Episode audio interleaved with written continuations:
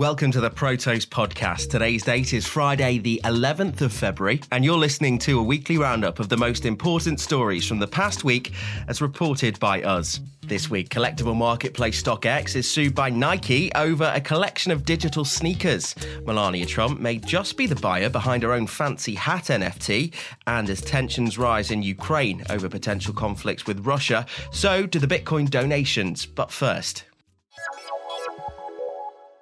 we kicked off the week with the news that Nike is suing sneaker resale startup StockX over a series of NFTs they say could confuse customers and hurt its reputation. Nike began its proceedings against StockX in New York federal courts last Thursday. The footwear giant claims that the Detroit based marketplace is selling NFT images of Nike's shoes at inflated prices to unsuspecting customers. According to the court paperwork, the firm is even selling NFTs of run of the mill Nike Nike editions at a massive markup.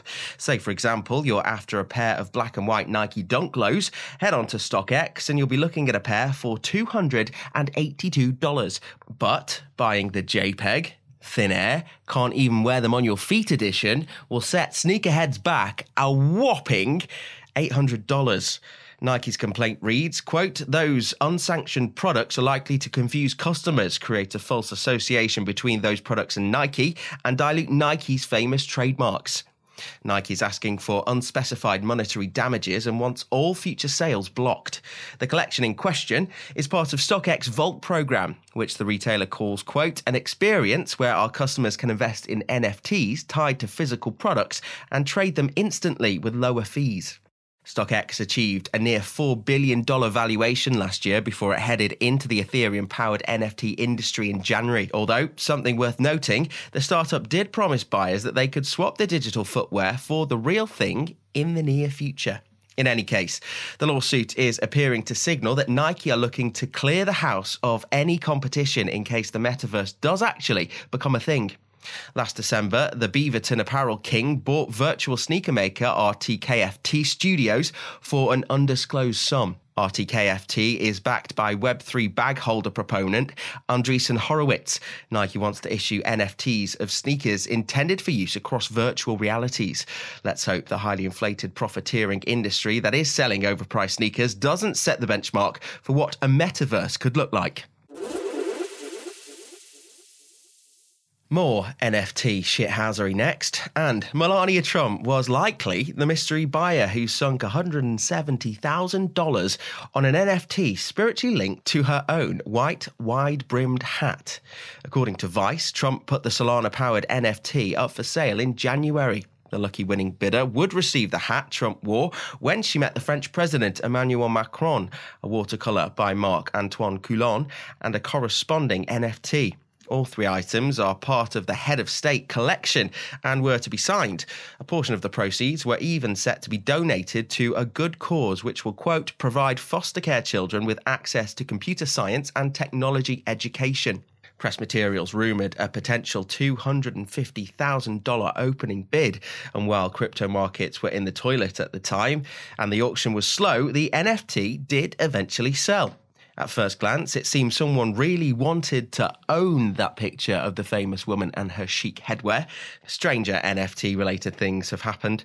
But now, Vice and independent blockchain sleuth Zach XBT have detailed an odd series of transactions around the purchase that show that the winning bid came from the address that created the auction. Considering just how much Trump loves that hat, that would either be the former First Lady or one of her people. Put simply, the top bidder received their funds from the NFT's creator, who then returned the funds back to the address that funded the auction's winner. The whole thing was apparently a messy three way fugazi. Trump's office declined Vice's request for any comment on the web of payments and wouldn't confirm who brought the millinery masterpiece, saying only, quote, the nature of blockchain protocol is entirely transparent. Accordingly, the public can view each transaction on the blockchain. The transaction was facilitated on behalf of a third party buyer, end quote. Now, technically, there are scenarios which could explain why Trump appeared to spend so much money on her own hat.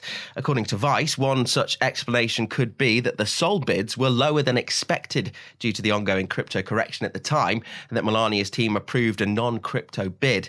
That meant getting that fiat into the crypto ecosystem to submit the winning bid on the non crypto bidder's behalf.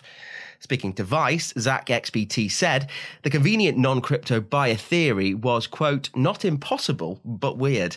Quote, why would the auction winner send the exact amount for a winning bid? Why was the money sent back to the address behind the funds, they wondered. In any case, if Melania's camp really did fake the head of state auction, it would be yet another example of wash trading within the NFT ecosystem, albeit from someone who once lived in the White House on occasion. And lastly, to wrap up, analytics unit Elliptic says Bitcoin donations to Ukraine's non governmental organizations and volunteer groups are on the rise. Over the last year, the incoming Bitcoin has risen by over 900% as the country bolsters its defenses over fears of a Russian incursion. Russia continues to deny a planned invasion despite around 100,000 troops reportedly being stationed within reach of the Ukraine border. According to Elliptic, Bitcoin and other cryptocurrencies have become a key fundraising method for groups essential to previous Ukraine conflicts. Bank wires and payment apps remain key to Ukrainian NGOs and other groups, so Bitcoin and crypto gifts have risen as donors look to preserve privacy and avoid censorship. Bank wires and payment apps remain key to Ukrainian NGOs and other groups, but Bitcoin and crypto gifts have risen as donors look to preserve privacy and avoid censorship. Elliptic said Bitcoin wallets tied to those groups received just over $570,000 in Bitcoin throughout 2021, which is a sharp increase from the $6,000 raised in the previous year.